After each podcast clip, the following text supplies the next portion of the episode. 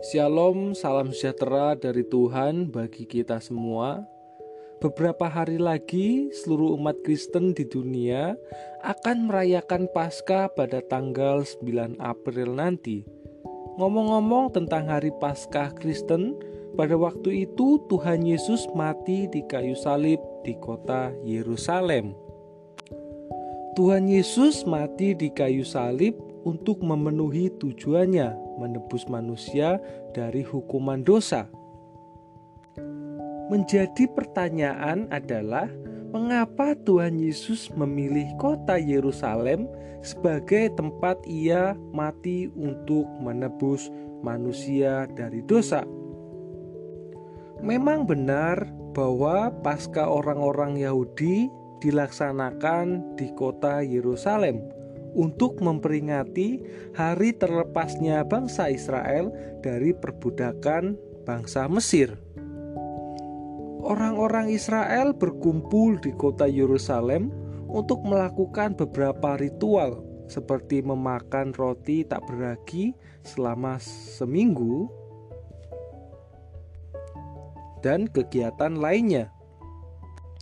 Pada waktu itu juga Tuhan Yesus hadir di sana untuk merayakan Paskah seperti seharusnya yang dilakukan oleh orang-orang Yahudi pada waktu itu. Kemudian dari narasi keempat kitab Injil seperti dalam Matius 20 ayat 18 19, Markus 10 ayat 33 sampai 34, Lukas 18 ayat 31 sampai 33 diceritakan bahwa tujuan akhir pelayanan Tuhan Yesus berada di Yerusalem yaitu pada kematiannya bahwa anak manusia akan diserahkan kepada bangsa-bangsa yang tidak mengenal Allah di kota Yerusalem. Tetapi yang menjadi pertanyaannya adalah mengapa Tuhan Yesus memilih kota Yerusalem untuk kematiannya? Yerusalem adalah ibu kota dari kerajaan selatan dan adalah ibu kota Israel sebelum terbelah menjadi dua kerajaan. Dalam tulisan-tulisan Perjanjian Lama, khususnya kitab nabi-nabi, dikatakan bahwa Allah akan memulihkan Yerusalem. Allah juga berkata bahwa di kota Yerusalem akan ada keselamatan bagi orang yang berseru kepada namanya yaitu di dalam kitab Yoel 2 ayat 32 Allah terus menyuarakan janji keselamatan di Yerusalem melalui nabi-nabi untuk menyampaikan pesan pembebasan bahwa di kota Yerusalemlah Allah akan bekerja. Allah secara konsisten menyatakan bahwa dari kota Yerusalemlah Allah akan memulihkan umatnya. Di kota Yerusalemlah Allah akan mendatangkan keselamatan. Janji-janji pemulihan dari Allah ini konsisten dengan apa yang telah dilakukan Tuhan Yesus, yaitu Ia akan diserahkan dan menjadi penebus umat manusia di kota Yerusalem.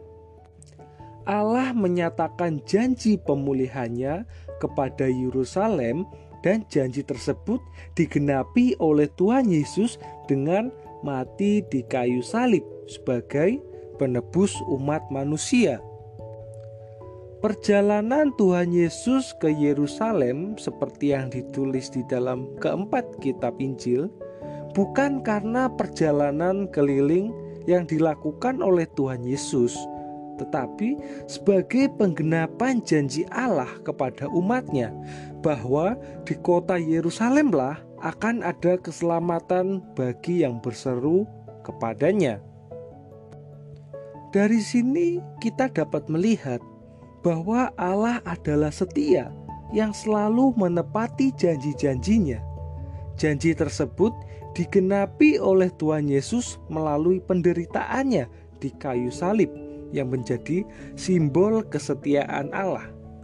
Dengan demikian, perjalanan Tuhan Yesus ke kota Yerusalem dan mati di kayu salib merupakan penggenapan janji Allah bahwa Allah akan memulihkan umatnya di kota Yerusalem. Dari sini kita telah belajar bahwa Allah adalah setia dan konsisten dengan janjinya. Kesetiaan Allah diwujudkan dengan kematian anak tunggalnya di kayu salib. Oleh karena itu, mari kita menghayati kesetiaan Allah dan kebaikannya di dalam kita merenungkan hari Prapaskah ini. Ketika kita memandang salib, maka kita akan memandang kesetiaan Allah. Amin untuk firman Tuhan.